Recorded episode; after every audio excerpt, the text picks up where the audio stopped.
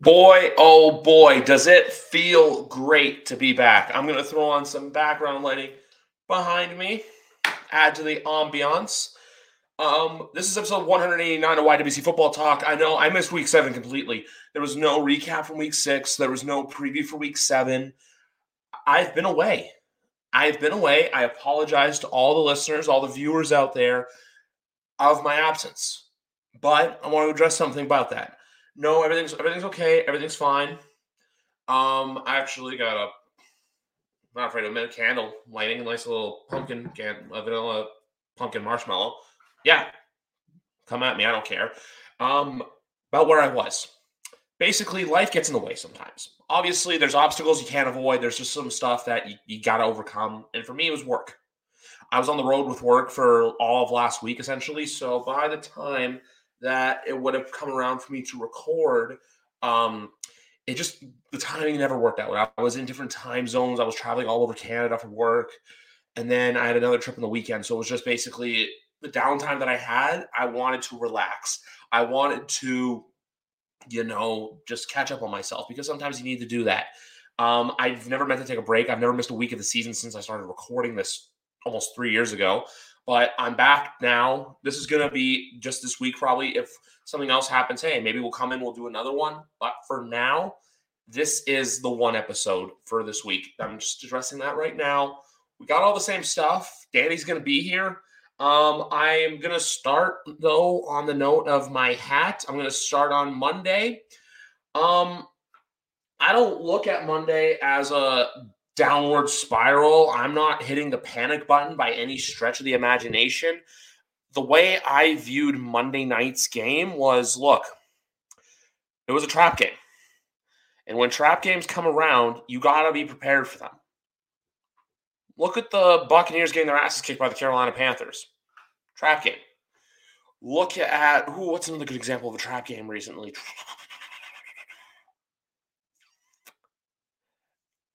Seattle versus Denver. Perfect examples. I know Denver now is well two and five, but you guys get the you guys get the point.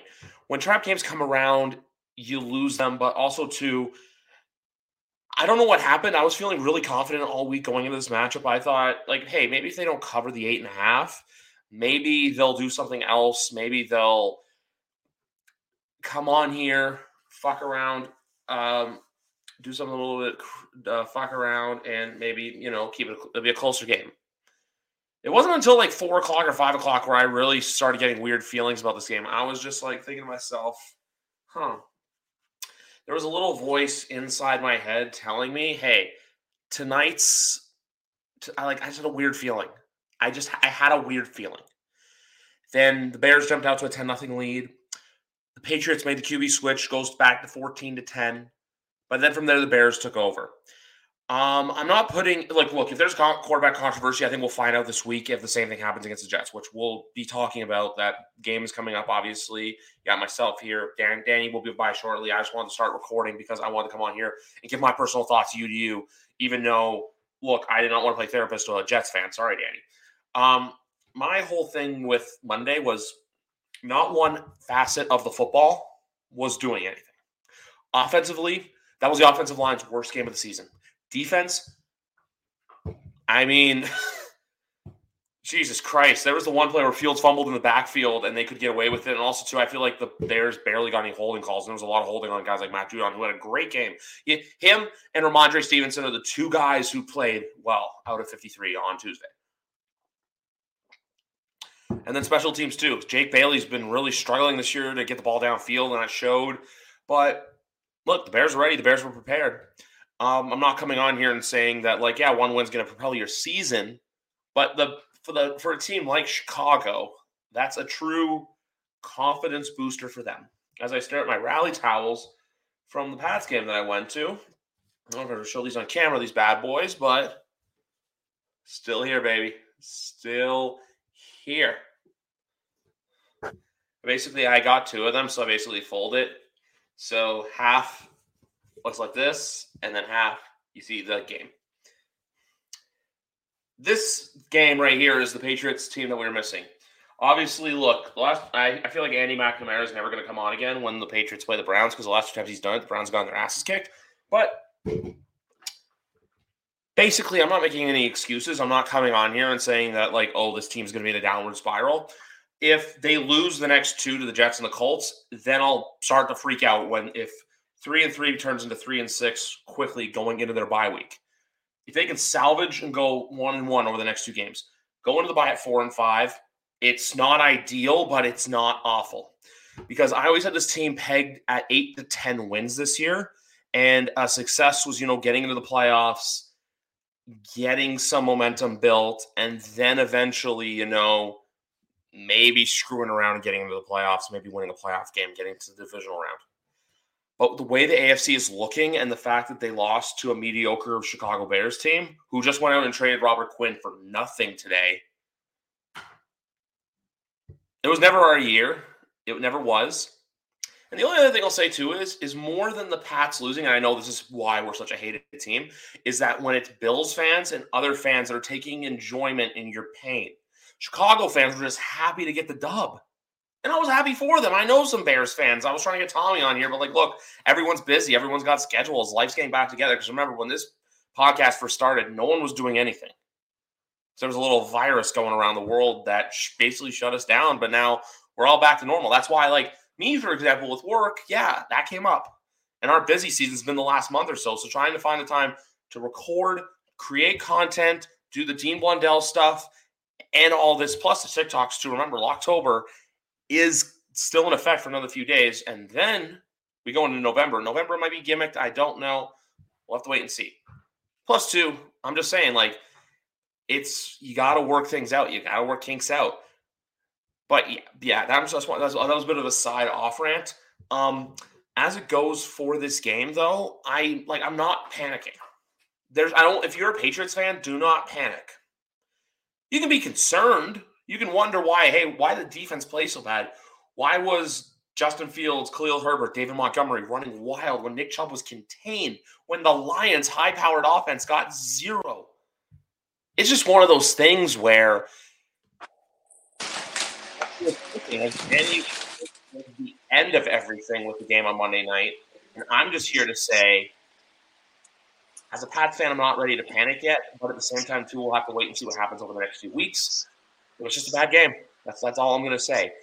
But here's the part that I've been teasing as Danny just joins us. Here's the part that I've been teasing on week on Twitter. I said I wanted to wait till tonight to get the answer, and I'm kind of glad that I did. I'm also kind of glad that I waited to record this episode 48 hours removed from the bad. Why you might ask that is is because you can be a little more level-headed. Emotions aren't running high, and that's where I stand on this question mark right here for as bad as he may have played on Monday night, he still is QB1. And I still firmly believe that unless he's hurt, which today wasn't on the injury report, he's going to be the guy. It's going to have to take him playing really bad again. Like, say, if he comes out against the Jets and, I don't know, Sauce cooks up a couple interceptions, that's where I think you really start to invite a controversy in. And then who knows if we're getting Sam Ehlinger and Bailey Zappe in a couple weeks. So that's what I just wanted to say with that. I'm still on the Mac train, but at the same time, too, I'm going to root for whichever guy gives us the best chance to win a football game. That's all I'm going to say about that. As we welcome Dan Goes Ham for Patriots Jets rivalry week. It's week eight. Holy crap, we are already here. We're getting ready in the saddle. Danny's team, since he last spoke to us, three straight wins, beat the Dolphins, beat the Packers, beat the Broncos, the sorry ass Broncos. And now it's a test for them because we all know that the Patriots' last defeat to the Jets was, I think, 2015. So this Correct. is a game where we'll get into the game for a sec, but I just think this is a game that both teams are going to get up for. And it's going to be good TV. And the other thing I'll say is, too, like we both agreed on this, Nantz and Romo should be calling the game, not Ian Eagle and Charles Davis for as good as they are. Well, thank God I'll be there live, so I really don't have to worry about that. But um, yeah, as far as watching the replay, I would have I would have liked to see that for uh, you know the national game. But you know, it is what it is. Ian Eagle and uh, Nantz is are, are good as well. Or Charles exactly. Davis. I'm sorry. That's all good. Yeah, we got the second team. We got the second team up. Um, we're moving right into this, which this graphic right here, I don't know if you can see it. Well, yeah, you can see it. You just you don't have your camera on. Tampa Bay, Baltimore, minus one and a half. It literally just flipped right now. And I saw something on Twitter. It's the same John Irwin guy from BetMGM that only 22% of the people are betting the Bucs to cover. This to me screams Tom Brady bounce back game. This just screams it out loud. It's prime time. It's his back's against the wall. And we know whenever his back's against the wall and people are kind of doubting him, that's when he rises up and reminds the world who he is. Yeah, man. No, you. I mean, I don't know what would flip the line other than Gus Edwards not playing because he looked awesome last week, and I think if they found a, a run game because J.K. Dobbins hasn't been getting it done, he, he just doesn't look right coming off that uh that ACL. Yeah. So if Gus if Gus if Gus isn't playing, yeah, I think that might have flipped the line. I know he was limited and stuff, but yeah, I mean, like you said, in history repeats itself, and and Brady usually finds a way to turn it around. I just I don't know, man. I just they just don't look good right now. I mean, yeah, they should be able to get it together. They're way too talented, but it just looks like Brady's checked out, like we've been saying all year. One other thing I actually want to mention to you right now about going back to the quarterback controversy, because this might be a bit of a hot take. I would rather have the Mac and Bailey situation than dealing with a decrepit Tom Brady under Bill Belichick, or like a slowly showing signs of vulnerability, and maybe he's not this like ageless wonder. I'd rather see that because I feel like it's like it's like watching a relative slowly wear down. It's like watching like you know anything in life, like whether it be like a relative, someone you know, an animal, slowly, slowly start to you know go go down, down, down towards when eventually they go to the other when they basically cross the rainbow. If you get what I mean. Like I'd rather, yeah, I'd rather, no, of, yeah, of course, of course, and like you say all the time, you know, Belichick gets rid of his guys a year too, uh, too uh, early rather than a year too late. So that's certainly how it's looking, but certainly you could have an extra ring out of it. So who knows? You could play both sides of it. You could, but at the same time, too, I feel like you're going to be an expert on this. And I think people are getting reminded of how bad of a coach Todd Bowles truly was, especially with, like, we know oh. from your Jets. You and I know, and Big Rat knows about Todd Bowles' head coaching history. But I feel like the rest of the NFL right now is slowly starting to realize, yeah, this guy's going to get fired. Like, I remember the 2018, like the game Todd Bowles got fired. His last game was at Gillette Stadium, which seems to be whenever a regular season ends at Gillette Stadium in recent memory.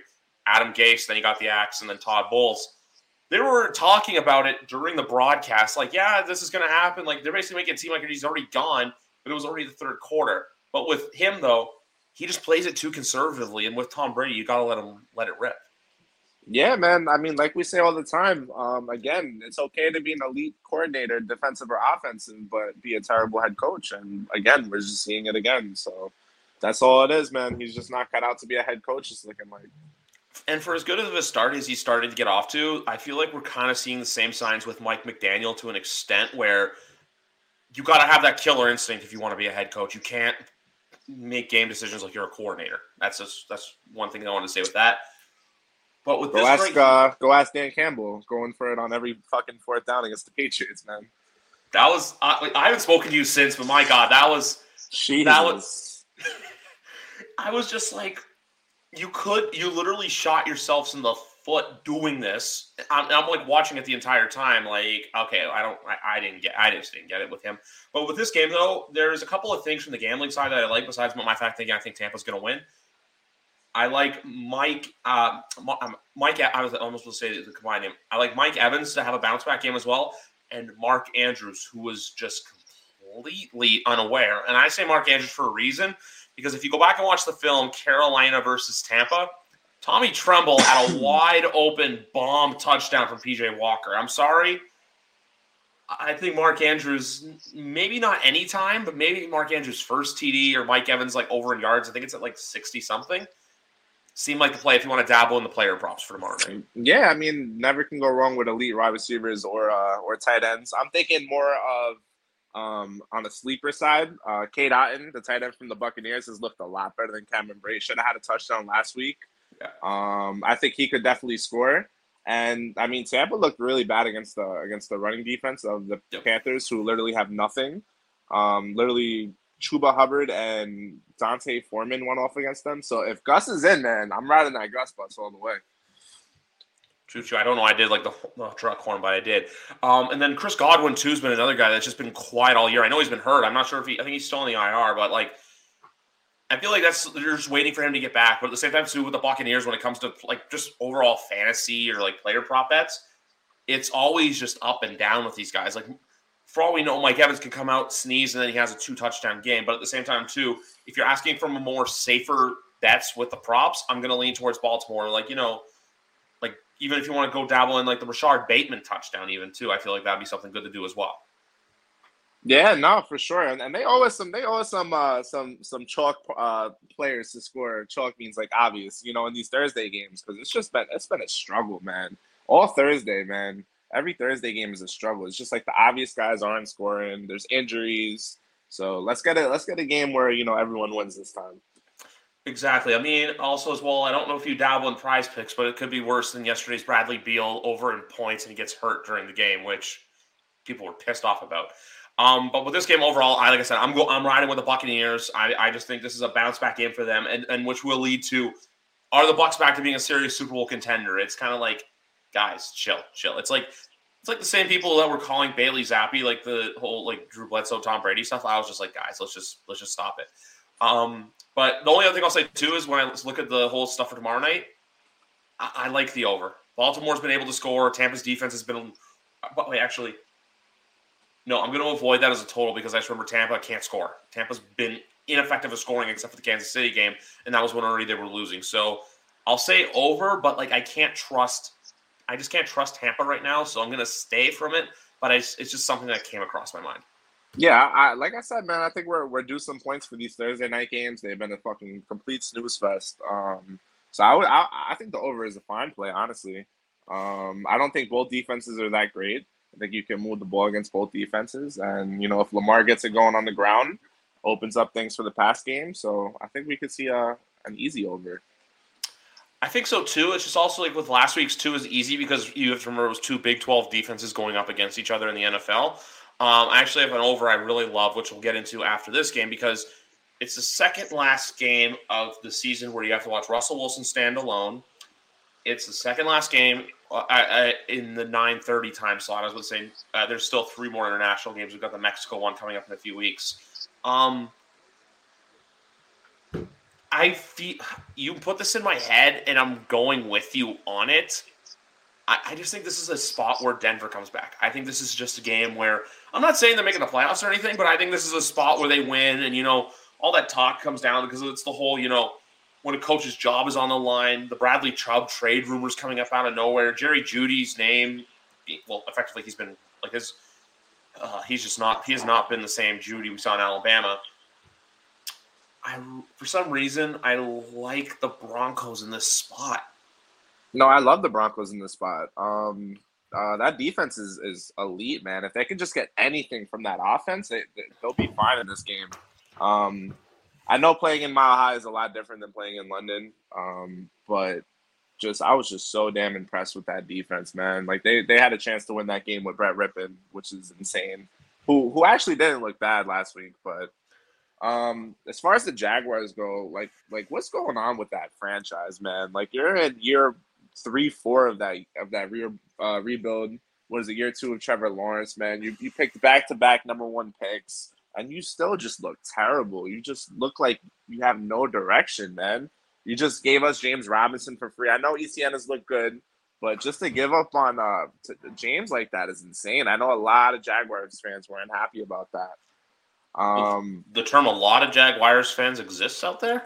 Jesus Christ, I didn't know that. Yeah, I mean, I, I, I had to look into James, you know, and I was yeah, they have a big community, surprisingly, but um you know, they're looking at two and six here. I think. I think this is an easy, easy Denver win. Um, comfortable. They the Jaguars just. I don't know, man. I would be ashamed if I was if I was Trent Baalke right now. I don't know how he has a job. Here's the thing, though, with Trent Baalke. I don't know if you heard about this, but you know how him and John Jim uh, Jim Harbaugh's time came to a rough end in San Francisco.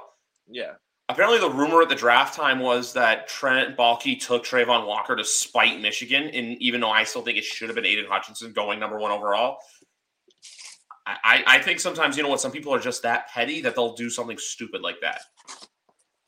Should have been Sauce Gardner, honestly, but um, no. I mean, if that if that's if that's true, uh, then yikes. Uh, I don't know. I mean, it's still early, but he's definitely not a day one impact player. I think he has like two sacks on the season. I mean, yeah, like the two best. I think the two best defensive rookies so far have been Sauce Gardner and Jack Jones, but that's that's just me. That's just me. I think both guys Ty- are playing. Tyron Woolen too, man. Yeah, Uh, for the Seahawks, balling out too. Yeah, that's that. We'll get to that in a f- little while, but yeah, like for this, it's just Denver.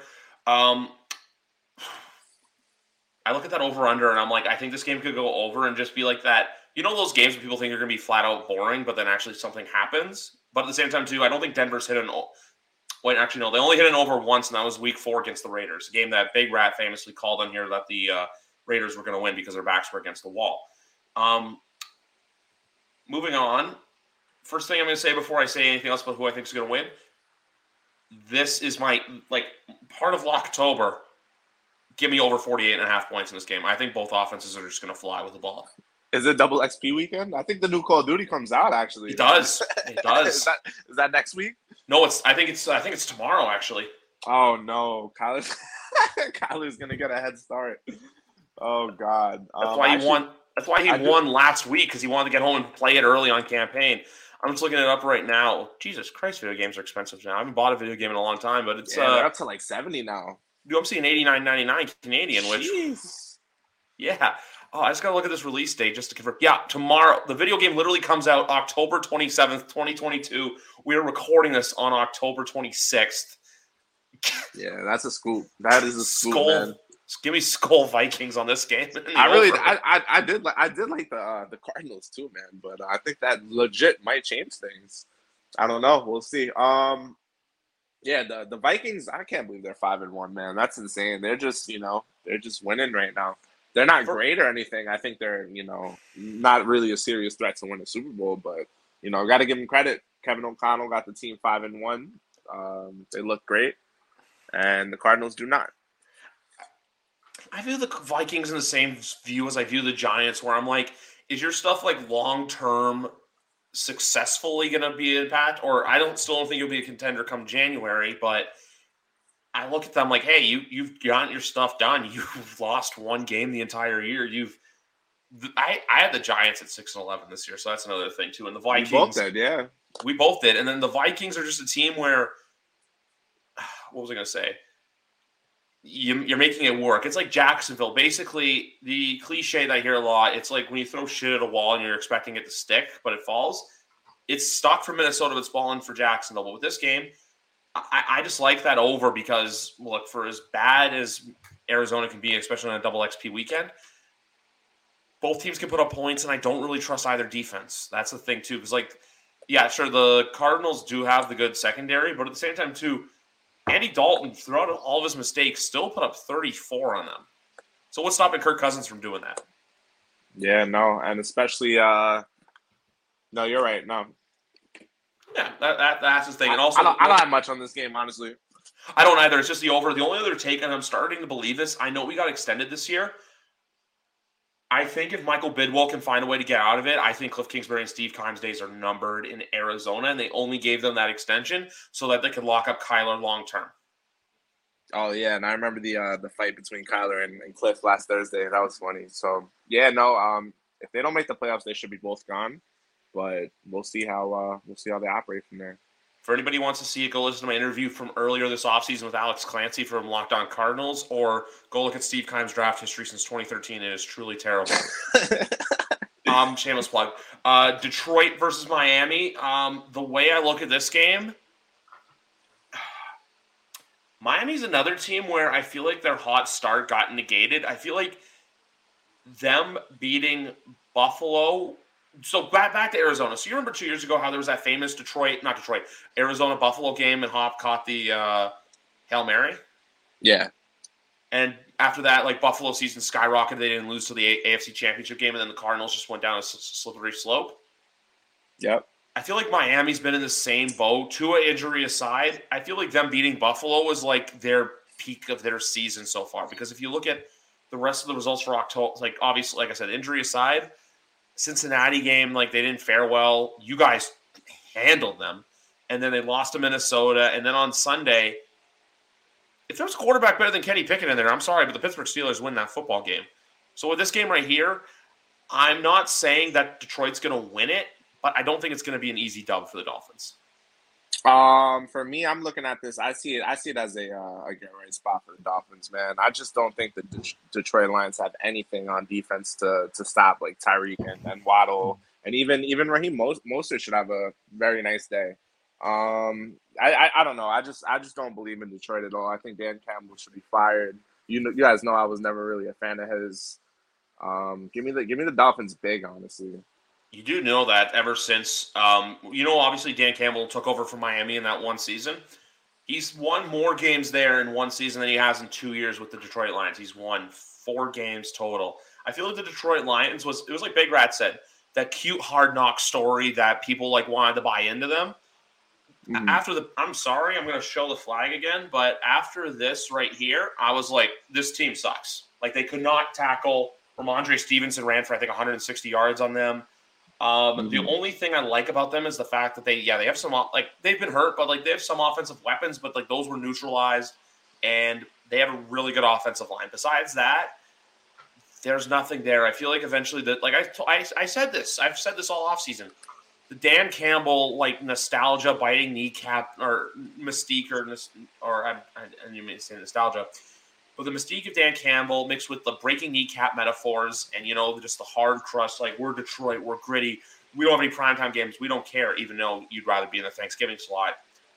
That has to wear off eventually. And I feel like if they get their asses kicked by the Dolphins and go one and six, it's going to be we're back to the bottom. You remember they still have two picks. I think it's if anything though, I could see him staying this year, but the next year is a year where they have to show some signs of life for him to keep his job.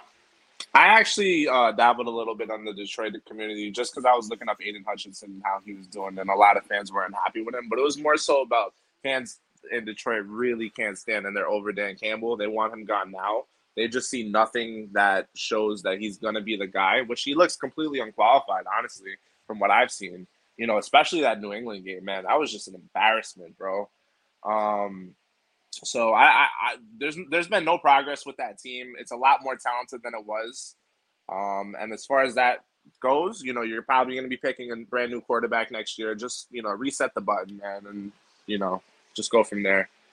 I wanted to go up to the Detroit fans and ask them like, how do you do this? Because they were Detroit fans, and like there was a lot of Aidan Hutchinson jerseys, but like there was a lot of Staffords, a lot of Calvin Johnsons, a lot of Barry's. Actually, I saw Barry Sanders Oklahoma State jersey at the game. But I like oh, wow. to go up to them and be like, "How do you do this?" And even to I may have shouted to a couple of them, "You'll enjoy C.J. Stroud. Don't worry about that," or Bryce Young. But I just look at Detroit and I'm like, I don't know how you do this year in and year out. That's my thing. Where it's just like it's just a revolving door of mediocrity. And I feel like if they want to be a serious player, don't go out and get like a coach where it's going to be an experiment. You got to get someone that's either proven or you have to go get like a DeMeco Ryans from San Francisco who's going to be a head coach next year. Yeah, man. There, oh, trust me. There's even even Eric Bieniemy is a ten times better of a candidate than Dan Campbell is right now, man. I, I still so, think the I know, I know. I don't think he should get hired either. I'm not saying that, but two things with the Eric Bieniemy thing. When one's involving Kansas City, I think Eric Bieniemy is not taking jobs because I think he's waiting to become Andy Reid's successor in Kansas City one day. The other is don't be shocked that if in a few years Matt Nagy somehow plays his role back up and gets another head coaching job and then gets fired like two to three years into that head coaching job for a mediocre team. Just saying. Um, like what Todd Bowles is doing, Todd Bowles did. Um, I have a take for you, and I don't like this take. I know everyone in the AFC in, in the NFC is like really sold in on the Eagles I think there's a real chance that this could be Dallas's year. I think their defense is just really good. I think if you can get, you don't have to get stellar QB play out of Dak, but if you can get either league average or above from him, this could be a team to really watch out for.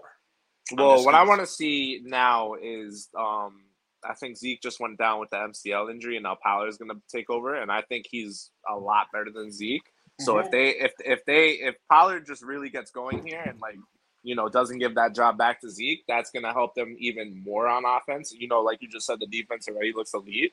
So I'm looking forward to that. We'll see that this week. So, but yeah, no, you're definitely not wrong, bro. Um, yeah. The Eagles really haven't played too too many. Who have they played? Honestly, they played the Lions, who they almost lost to. They played the Vikings, They've played. Fuck, what else they played? I think they played Washington. They played Arizona. They play Dallas, and then there's someone else. I'm blanking on their week four opponent. Yeah, so they haven't really been Jacksonville. Yeah, they haven't been tested much. I mean, they played Dallas with Cooper, uh, whatever. Cooper Rush, And- and, then, yeah, and the next Cooper time they play Philly is Dallas. Philly go together is Week 16, Christmas Eve, and that's going to be a true, true test for where both teams are going into January because we know both teams are going to be in January. Yeah, I don't know. I just, I mean, I know they picked up Robert Quincy. That's pretty huge for them, but I, I still need to see more from Jalen Hurts, man. Especially in a diversity. You know, they they they've usually just built up a lead and cruised. You know, and they haven't had to deal with any uh, adversity for the most part. So once they start seeing these realer teams, uh, we'll find out what they who they really are. But This- yeah, no, you're not wrong. This might sound salty, but at the same time, too, I think this is pretty realistic. I think this is a Dallas Cowboys ass whipping because I think a lot of people are going to look at the Chicago plus nine and be like, oh, they just did it on Monday night. They'll surely do it again. And then they get ran out of the building. Like what happened with Denver Seattle week one. Or you know how everyone was on Seattle to beat Yep. Denver? They did. Next week, they went to San Francisco and they just got there. I think they lost by like 21 or something like that. I think this very similar thing can happen here, especially the fact, too, that we now know, okay, yeah, the Bears are in sell mode. And don't be shocked if Roquan Smith's traded in the next week because the deadline is on Tuesday. Um, but I think this is that game there, and also too. Not saying I'm like obviously for right now the Dallas defense is playing better than the New England defense, but they limited Detroit to do absolutely nothing. Detroit scored six points against them, and I. I, I just think this is gonna be a long day if you're a Bears fan. I think it's kind of like you know what, enjoy Monday. You guys deserved it. But for this Sunday, I think it's it's not going to be easy. I think this is a game where Dallas can really put their footprint on and be like, you know, we're we're a, we're a threat. We're a legit team. The only other thing I want to say about Dallas is though, you got to get CeeDee Lamb going. He's only got two touchdowns on the entire season. Yeah, got to get CeeDee going. He might. This might be a big spot for him. Um, but like I said, man, I, I want to see Pollard get going, bro. That's that's the guy I'm looking at this week. He was a good fantasy pickup, and he's only making 960k. So I, I think I said like my big take for 2021 if Dallas was that Amari Cooper was going to be a cap cut. I think not a cut, but I think they trade Zeke to get rid of the cap for next year. Um, Would be smart. moving on right here. This is a this game I look at and I'm like, first of all, I love the over because I watched the Saints first. I watched the Saints last Thursday night. They can't tackle. They still managed to score points. I don't know who's a quarterback this week, but with them, it's just like also too their their play calling is disgustingly terrible. Pete Carmichael is horrible at his job. I think I think the more they lose, I think like it's going to be a full carousel, full house cleanup in New Orleans. But with Vegas, their fan, I've seen a couple of like some Raider Nation being like, "This is going to be a, like they're going to magically go from like one and four, win seven in a row, and end up at eight and four. I think the Raiders are that. The Raiders are who I thought they were all offseason. They were going to be the one team from the AFC West to be bad. Obviously, Denver's bad, but I just think with the Raiders, I think this is a potential letdown spot for them. Yeah, dude. Um, I was really, really hoping Jameis would get in there uh, this week with with uh, Lattimore and Michael Thomas because I was staring at that Saints plus seven fifty to win the division. They're only one game back of, of uh, Tampa, and Tampa might lose tomorrow. So I was really staring at that. I think they could win that division, but I just can't get behind it Andy Dalton, bro. I just, I don't know, man. That guy just gives me no hope. Olave looks great. But like you said, man, they're, they're, the Saints have problems. They went all in this year, man. They gave up their draft pick, so they have to win. They have to try to get into the playoffs. They can't just let it mail it in and tank. So because because if not, you also said this too. Um, their cap situation, they keep putting their cap money back, and eventually, you got to pay for the bill. It's like putting it off, putting off a credit card bill. You're trying to say, "Oh, I'll pay it off next month, pay it off next month," and the debt just keeps Mhm. collecting and collecting and collecting. Eventually, you got to come home, and you're going to have to make some cuts that are not going to benefit your football team.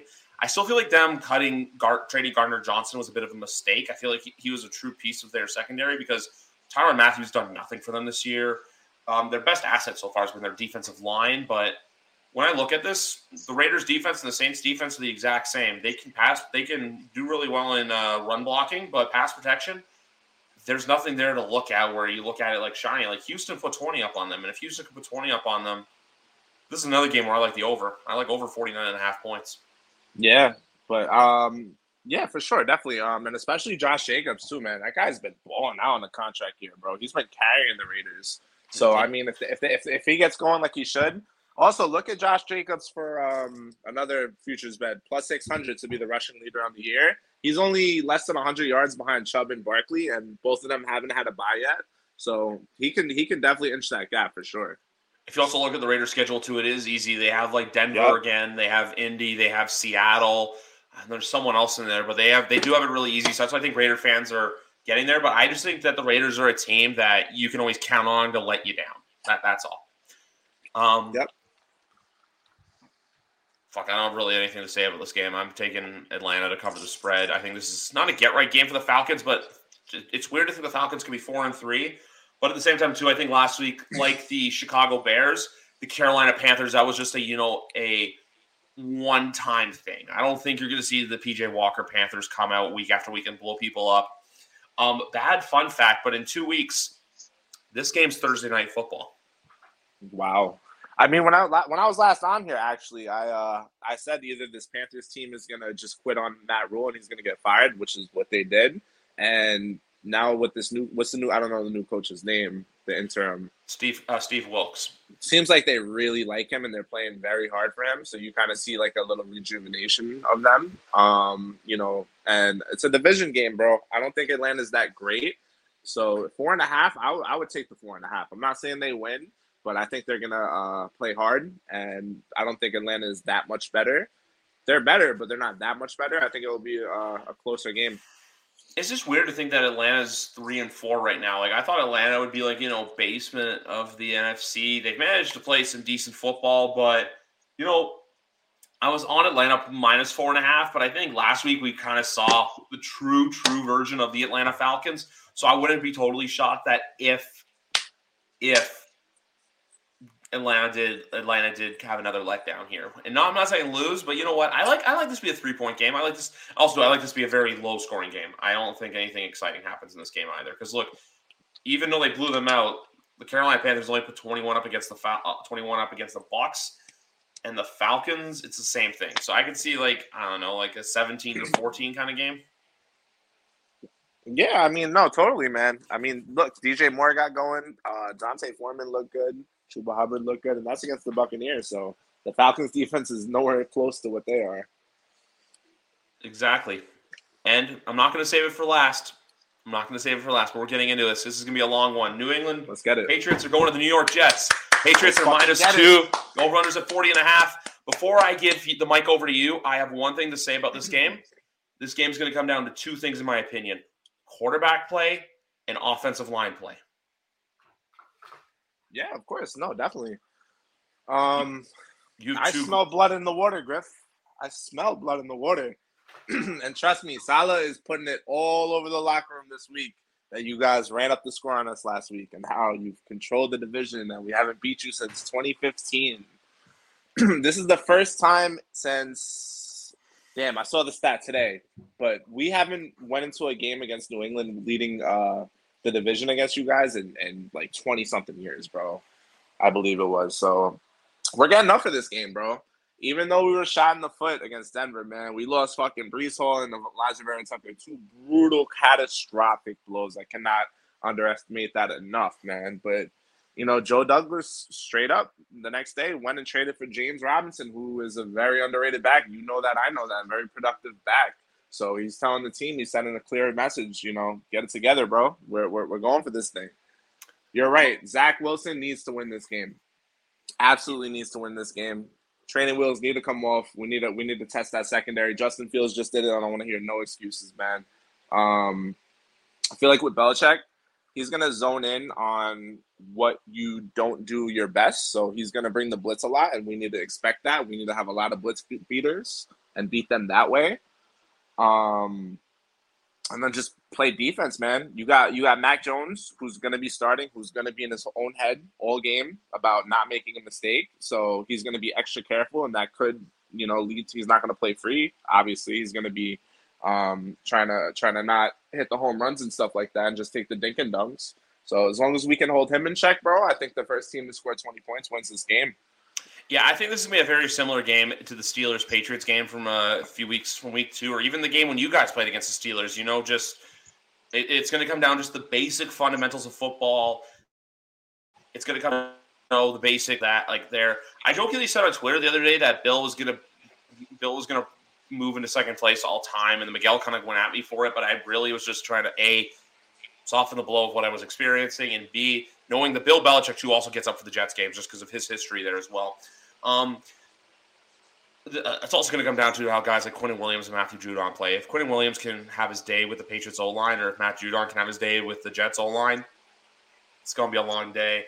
Um, I will applaud the Joe Douglas move to get James Robinson because that's a move that shows that hey, I'm here to fix things. I'm here to make sure that we are a winner. That's a trade that you make when you want to do something. And the fact that he barely gave up anything for it also shows like a little bit of incompetency on Jacksonville's part, but B the fact that he's willing to make that move to replace him. Uh, more than him, I think this is more uh, of a spot too where Michael Carter can shine to truly be that RB one to kind of you know show his own because last year he never really got too too many opportunities to do it.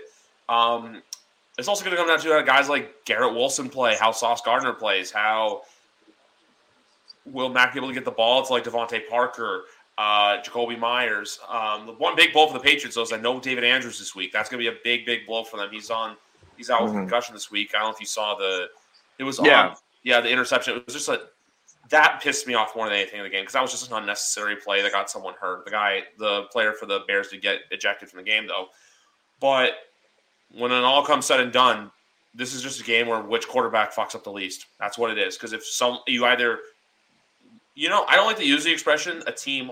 This is how a team lost a game, not won a game. But I think the loser of this game, it's going to feel it more because if a loss here for either team, even though one team's three and four and one's five and two, I think a loss can do more damage to either side than people think, no matter who it is. Even if it's my team, if it's your team, that's just how I view this. Yeah, this is this is a franchise altering game for for the Jets. Honestly, as crazy as that uh, sounds, but to be in the spot where New England's desperate and we can just put our foot on their necks and, and kill them pretty much for their season you know, I think that can like completely shift the momentum of this season, which, you know, obviously positive vibes are already starting to happen. Um, but you know, if we if we do that, bro, I think it just gives us another level of confidence going into uh, the rest of the year to make this playoff push. But we'll see, man. I mean, usually the Jets fold here, notoriously. Um, it's gonna be on Zach, bro. It's gonna be on Zach. You know, losing Breece Hall was like putting my dog down. You know that that that one really hurt, bro. And then to follow it up, no one thought Alijah Vera-Tucker's in, uh, injury was serious either. And then we find out we lose him for the rest of the year. So I mean, the team the team is balling, bro. Let me give them their their credit. Last time I was on here against Miami, I, I didn't know. You know, I talked my shit a little bit, but you know, props to the Jets, bro. I, I, nobody saw this coming at all. And that defense is truly elite, bro. I couldn't be more happier with the defense and Saleh turning that around. So props to Saleh, props to the Jets. Let's see it from Zach Wilson now because I mean, everyone's on his ass right now. Sauce Gardner's played great. Quinnen Williams is playing for a bag this year. He's been just wrecking people and wrecking the DJ play. DJ Reed, DJ Reed yeah. was probably a, a, the signing of the offseason, honestly. Yeah, and because so. guys, Robert Saleh is a coach that guys get up for. Um, the only thing I'm going to say for the Patriots, though, is if they do go three and five, I don't think it's season crushing because I can foresee them beating the Colts next week. And if they go into the bye at four and five, and then you know, say if they get one back, and then in three weeks when you guys come to Foxborough, if they go into Thanksgiving at five and five, I still think they're in a position to where they can potentially make a run. But with that being said, and I don't know how to feel about this, but I think this is the game of the Jets get. I think you know, like they said, they're getting up for it. It's a game where you can truly, truly, you know, show the NFL world who you are. And at the same time, too, I don't think you need a loss. I, I think a loss will hurt you guys more because of what you got next week coming into your building. Yeah, man. I mean, MetLife's gonna show up. I know. I know that stadium's gonna be loud. Like I said, bro. Um, we just we just got to zone in on uh on on Mac. Yeah, it's just sixty minutes of football. Wish you guys nothing but the best but let the best man win on Sunday. Let's get it, man. I wanted to take the Steelers to cover the spread here, but I thought about it and I'm like, no, it's not happening. I think, like I said, I think with Sunday night, from Miami Pittsburgh, I think Miami put Pittsburgh in a situation to win the game and they just didn't. Philly off a bye in Philly with what's going on down the walkway from them at Lincoln, uh, not Lincoln Financial, at Citizens Bank Park.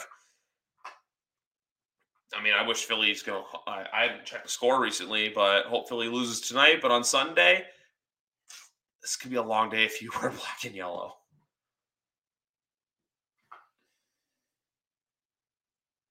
Don't know if he's there. I was just saying some stuff about the Pittsburgh Philly game. Which, by the way, folks, this is the game Jim Nanson. Oh, he's still there. He's still there. Oh, my bad. Yeah. Um, yeah, basically, I was just saying this right here. There's a part of me that wanted to take the Steelers plus ten, but I thought about it. I'm like, no, I'm taking, I'm taking the uh, Pittsburgh. I'm Pittsburgh. I'm taking Philly. I'm taking Philly at minus ten. Yeah, uh, I th- I think that that Sunday night loss was crushing for the Steelers, man. Like they really had a shot, and then to see them just fold like that, I think that's going to hurt the team a lot. So, I mean, Philly's just rolling right now. I'm sure they'll just continue to roll here. Not much really to say about this one.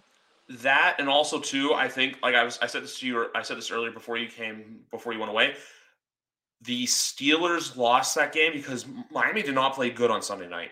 Miami gave them opportunities to win. The Steelers just didn't capitalize on them. So that's why I think here. And also, let's not forget too that a few weeks ago the Steelers got their asses handed to them by the uh, Buffalo Bills. Um, My bad. Right I'm having connection problems. Oh, okay, it's all good. I'll vamp if I have to. Um, this game right here, for some reason, is at 4:05. I don't know why. I don't know who's gonna watch this game, but man, I think last week with Tennessee, I think was more of a you know Indianapolis is bad. Matt Ryan is cooked, uh, which I mean they they pulled the plug on that completely. That was just not even like a, a gentle thing. It was just, yeah, he's done. He's done. Like I, I think. Oh my god! And I felt so bad because I was one of those guys too, where I was like, "Man, Indy's going to win the division. Jonathan Taylor's going to have a great year. Michael Pittman Jr. finally has a good quarterback to throw to. Taylor's been hurt. Pittman's been okay this year. And Matt Ryan just—it's not been pretty. But we'll get to the Colts in a bit. But with this game right here, I, I just want to take the Titans because we're finally starting to see that yeah, the Texans are truly a bad team, and that Davis Mills just is a placeholder. Yeah, I mean, not really much to say about this one. King, King Henry is just going to go off. Um, probably, probably see 150 and two touchdowns from him uh, in this game. Houston can't stop the run whatsoever. Not exciting. I don't know. Trash division. If I had told you that this game right here, week one, this would be the only game this week to feature both teams above 500. What would you have said? I'll say you're crazy, bro. I would say you are crazy. That's where we are. Both teams are uh, are above 500. Both teams are like at the top of their divisions right now. Actually, like I, I don't I think the I think the Seahawks are winning the West right now. Actually, but man, I'm not going to eat crow on this, but I'll give credit where credit's due with the Giants. But I still have doubts because I know they've been hurt, but I still need to see Daniel Jones go win a game on his own. I see need him to see make those clutch time, you know, passes and everything like that. I feel like more than anything, their defense has been the backbone in that, and also everything's gone through Saquon Barkley. But if you truly, truly, truly want to buy me in as you're a winning team, your quarterback's got to a throw for over 200 yards more consistently, no matter who the weapons are, and b go win a game on his own. Yeah, I thought he played really well against Jacksonville. I watched that game. Um, it's just the, the, Daboll's got him on the move, man, and that's just that's that's really what's doing it is is those yeah. rollouts and you know that dual threat between Saquon and him. So and you know he had some shit downfield to uh to Slayton and stuff like that. So and Wan'Dale Robinson's look good. So I'll give them their props. They, they're they're they're a solid team. They're good. They're not bad, like I thought they were. Um, are they contenders? No, but um, as far as the Seahawks goes, they they got a little Legion of Boom forming again, man. Little uh, late round, late late round fucking draft picks. So um, both their corners are balling. Their defense is doing pretty good. Geno's absolutely balling right now. So I think I think the Giants are due to lose. Um, so I'm gonna take Seattle on the money line, but um, yeah, man, no, uh, we'll see. Give me a Hawks win, but give me a Giants cover. How about that one? I think this is a game where I'm only saying this too because I think the travel more than anything.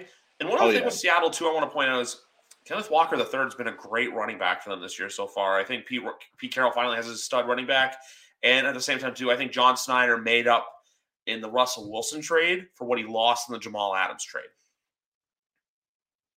Oh yeah, for sure. No, definitely, bro. Because remember, you were on your high horse forever about that one about how you could. Well, yeah, that was just a fleece job by Joe Douglas, but at the same time, it helped you guys rebuild by. I believe those are the picks that became Garrett Wilson and Vera Tucker, which mm-hmm. both those injuries were terrible, by the way. Both of lose Breece Hall and that. I haven't seen the whole Breece Hall people comparing dropping Breece Hall from their fantasy teams to putting a dog down as well, yep. which is more of an example of that is. I can understand it because Breece Hall's been a guy this year. But with Seattle, with this game, I just I trust Seattle more at home because they're that team that you don't expect anything from. Look, they just ran the Chargers out of the gym last week. And at the same time, too, like you said, Seattle's the Giants are that team that if they lose or if they lose bad, it's gonna be it's over for them. The Giants are terrible. Why did we buy into them? But in reality, they're making it work. I just think that the Giants the Giants have had a bit of a softer schedule as well. So I feel like once they start playing, like remember they still got to play the Eagles twice. So those are the tests right there, and then the Dallas Cowboys on Thanksgiving. If they can hang in tough in those three games or win one or two of those games, you'll buy my confidence in your team. But if you go 0 3 in those games, I'm sorry, I, I can't do it, especially if there's teams in your division that are single handedly beating you. Yeah. Yeah. Um, but besides that, I got nothing else to say about that game. This game right here, though, it was the same bet a few weeks ago for me. Allen Robinson fucked me over in my parlay. No. I'm taking San Francisco in this game because we all know that San Francisco just wins these games for some reason. Yeah, me too. Uh, I think McCaffrey, we finally get to see him uh, know the playbook uh, as well as he can. He'll be uh, utilized on third downs here. Um, I still don't think the Rams are good. And yeah, man, no, I, I think San Francisco takes it. That's all I gotta say. But um, I gotta do some. There's one thing I really have to do before our next before our next game. So, folks, just hold on for a second, okay? Longhorn Nation, we're back.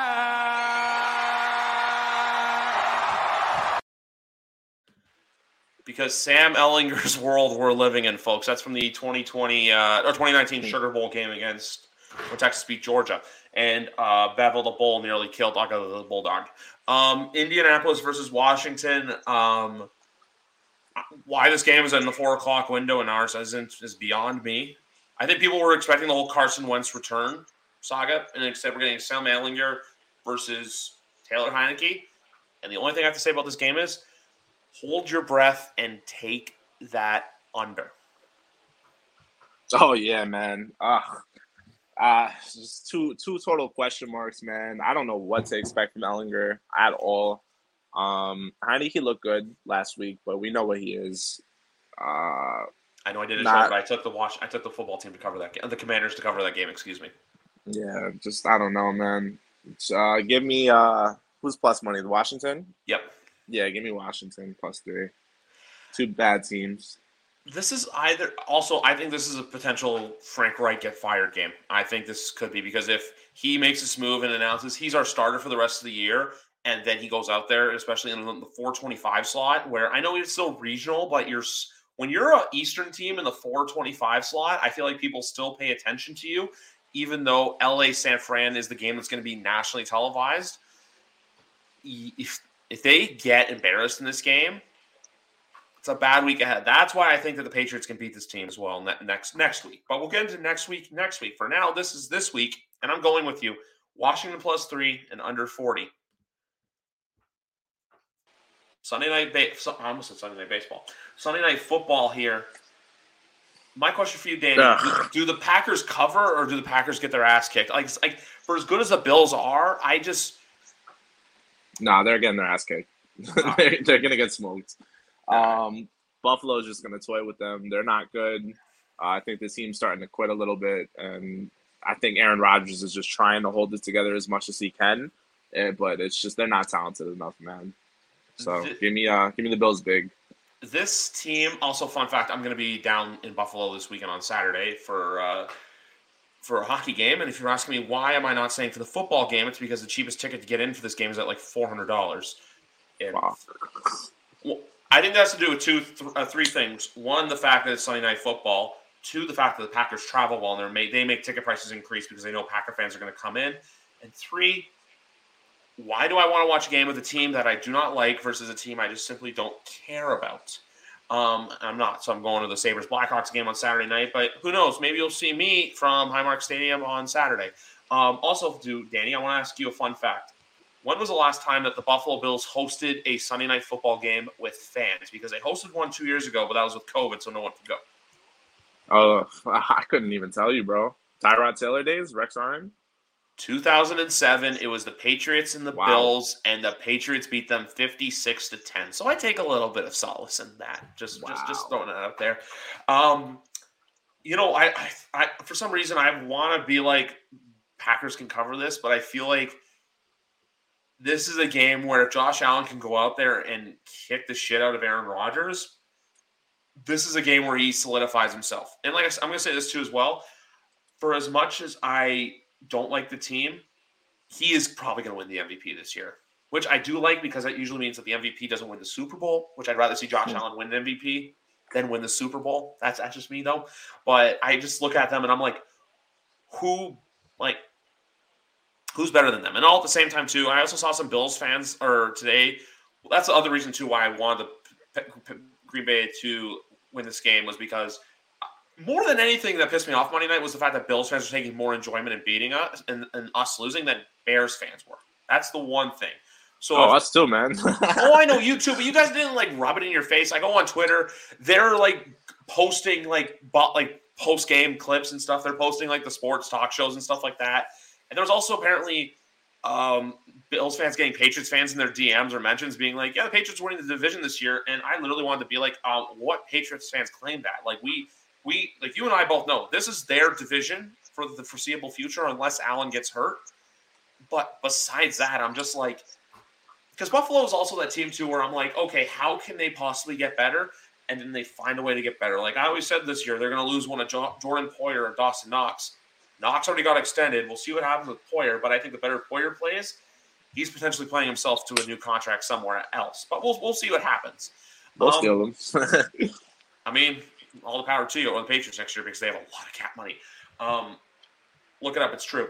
Um, the only other thing I'll say about this game is that this is just a spot for them to truly, pro- to truly, truly, truly show the casual fan out there. Because let's be honest, not everyone watches Sunday night. Well, more people watch. Like everyone will get up for Sunday night football, but then there's people like in the one o'clock window. You get kind of lost in the shuffle. You go out there and you kick the shit out of Green Bay, a Green Bay team with Aaron Rodgers, a Green Bay team who I'm starting to think is like the 2019 Patriots. Um, which I know people are starting to say, hey, Green Bay, it'd be better for you to not win the division going as a wild card. I, I just think that this is like it's the same thing. You're just slowly watching something deteriorate. I think Green Bay is going to be Jordan Love's team next year. And for this game, the more I think about it, you know what? I'm there. I'm potentially going to be, as I grab my phone, because I have to do the fantasy football update, and it's charging, and all my USB ports are taken. Um, what was I going to say? Um, as I potentially, I'm actually eating dinner in Bill's country this weekend, and I'll be there on Saturday, so I'll get a full blown scope on how everything's going and how everything's shaking up in Bill's Mafia. For I might report back to the podcast. We'll have to wait and see. But you know what? The more I think about this, give me the Bills big. Give, give, give me give me the, the Bills. I think this is going to be a game too where everyone's going to be super drunk going into the game as well. But before before we get into the Monday night Halloween edition of Monday Night Football, Joe Buck and Troy Aikman, we have an update for YWC Football Talk. As we're about the halfway point through the season, I'm going to run through the standings first, and then I'm going to give this week's matchups. So in 10th place, unfortunately, is Matt Beast with a record of 2 and 5. Filling in the ninth and eighth spots at 2 and 5 records as well is Alex Lorenzo and Bobby Gross.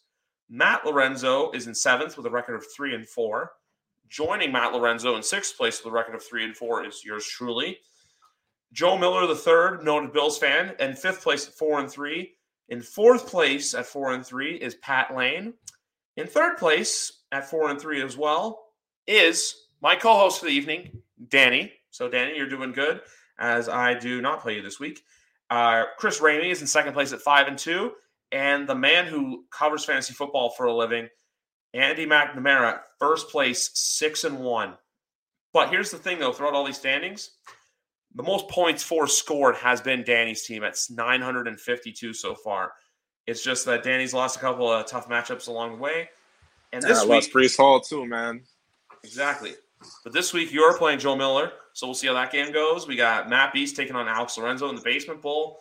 Andy McNamara playing Matt Lorenzo. Bobby playing Pat Lane, and I am taking on Chris Ramey this week, folks. That is your update for the YWC Football Talk Fantasy Football League. As I also check into some other scores and see that bets I would have made tonight uh, would have hit, so that's pain to me. And at the same time, too, the Toronto Raptors are currently up on 13 on the Sixers. As Pascal Siakam has a nice double double going for him so far tonight. I need quick- two Maxey points right now, man. I'm praying for them. Two. He's at 28. It's not bad. And then need 30. uh, yeah. Also, I don't know if I. Oh, so also I shared this to you the other night on another note. So you know I told you I did that Jayson Tatum Fred VanVleet parlay. Yeah. Freddie's hit by 0.5. Jeez. His over was 17 and a half. He hit 18 points. Tate, the Jayson Tatum one's easy. He's a cash cow this year. Um, oh yeah. Need I say more than Joe Burrow's going to go into Cleveland and just show? I think. I, I just think this is a bad year for Cleveland. I think Cleveland had like their couple weeks where it was like, okay, hey, yeah, like maybe you'll do something. But I think the Jets game.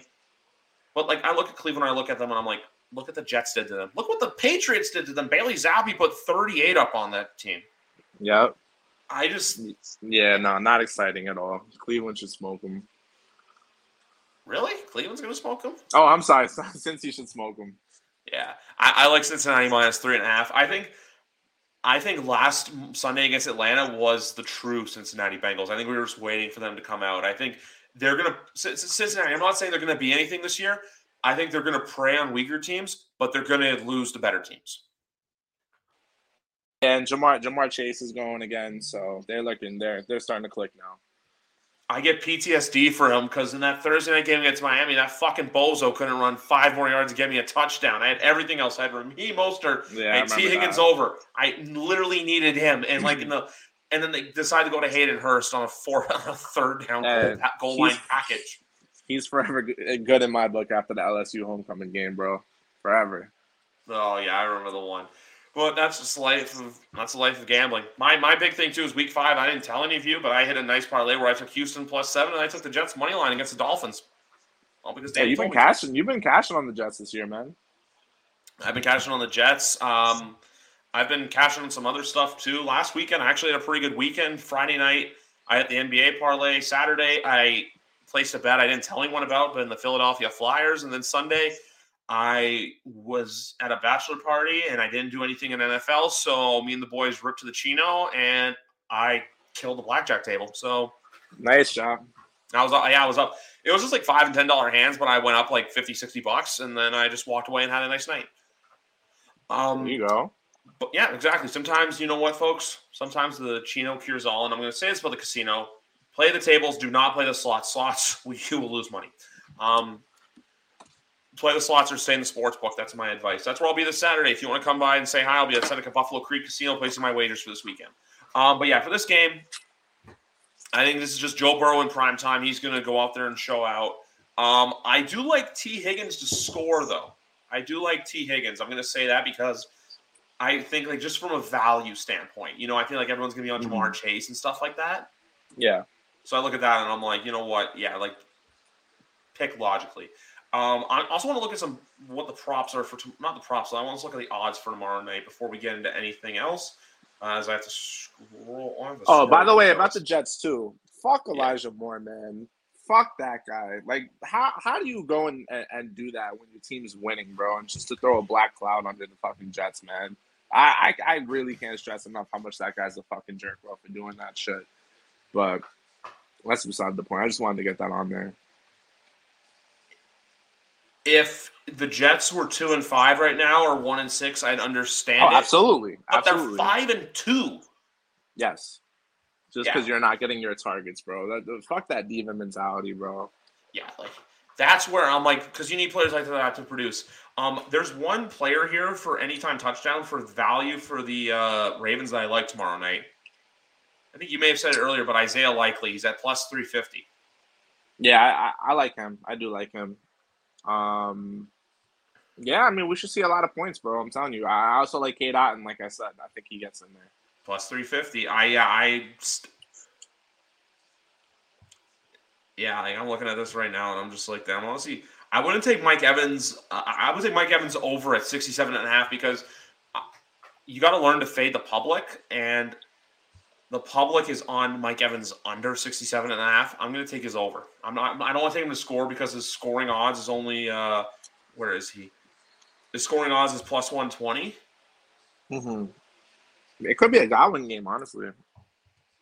Chris Godwin receiving yards over 70 and a half at minus 113. And then Chris God Chris Godwin to score at plus 172. Yeah, it could be a Godwin game.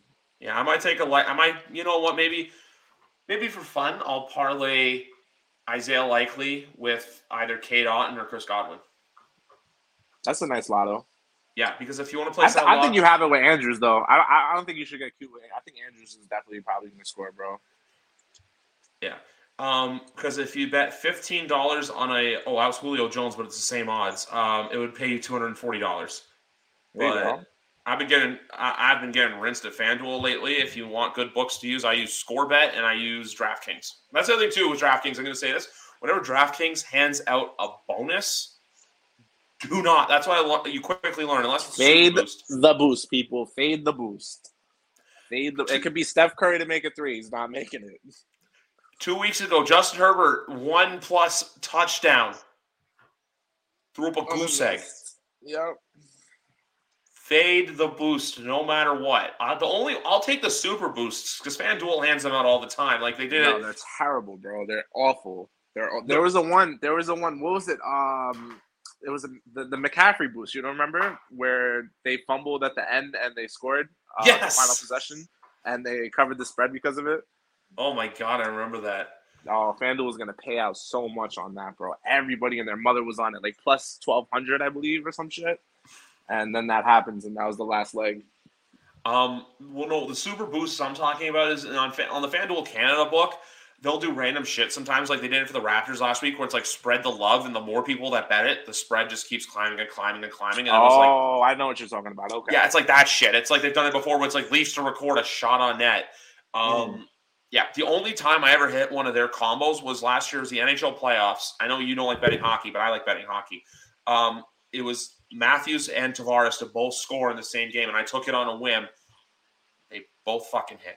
The only other thing I'll say to a fan, the only thing I'll say is, and I've seen some people betting this, but I don't get it. Betting both teams to complete the first pass of the game. Yeah, no, no. There's some stuff for me that I'm just not about. And at the same time, too, I know you don't want to talk about it, but baseball's almost done.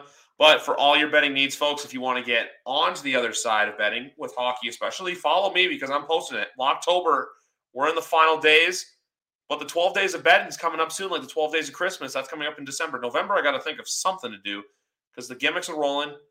I'm going to say right now what I'm doing tomorrow night. I got some locks. I'm going to be doing four locks.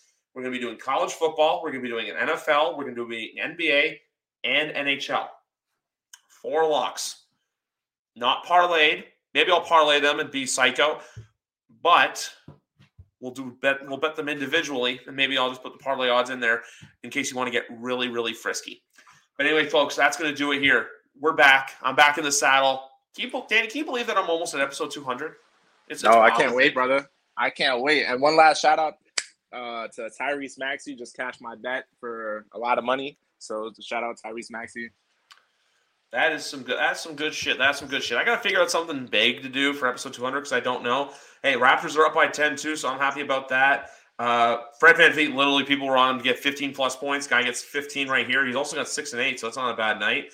Um, and Chris Boucher, 13 points off the bench. If you guys want a little cash cow on the side, should take Chris Boucher more often. And also, to the Raptors at plus money this year has paid out quite good. They've been underdogs the last two games, and they've won those last two games.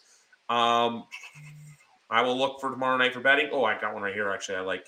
Um, but anyway, folks, 200's coming up next week. We got some big stuff in the works, so we'll be back next week for more YWC football talk. the NFL right, season is in full swing. The NFL season is rocking and rolling. Your boy's back. Have a good night, everybody. Go Pats. Peace. I'm Jeff Woods, and I'm shining a light on music and the rock stars who make it. He just was one of those people, he, he stood out. He was a magic guy. He really was a magic guy. All, we all have faults. He had the same amount of faults as we all have. This was before Led Zeppelin. Robert was full on. I mean, he was Led Zeppelin without the band behind him. He had the hair, the jeans, the whole thing, you know, and he was amazing. The Records and Rockstars podcast, heard around the world and yours to hear wherever you get podcasts. All the episodes from jeffwoodsradio.com. Hi, I'm Logan Anderson, host of the Say the Damn Score podcast. On my show, I deep dive into the sports broadcasting business by, you guessed it, talking to sportscasters. The show has featured big names like Bob Costas, Kenny Albert, and Vern Lundquist, as well as many up and coming broadcasters who you may not know yet, but you will know soon. Whether you're looking for professional development as a sportscaster, different career paths, or if you just want to be entertained by hearing some of the best storytellers in the world tell their own stories, this podcast is for you. You can subscribe to the podcast on all major podcast platforms, or you can visit our website, saythedamnscore.com.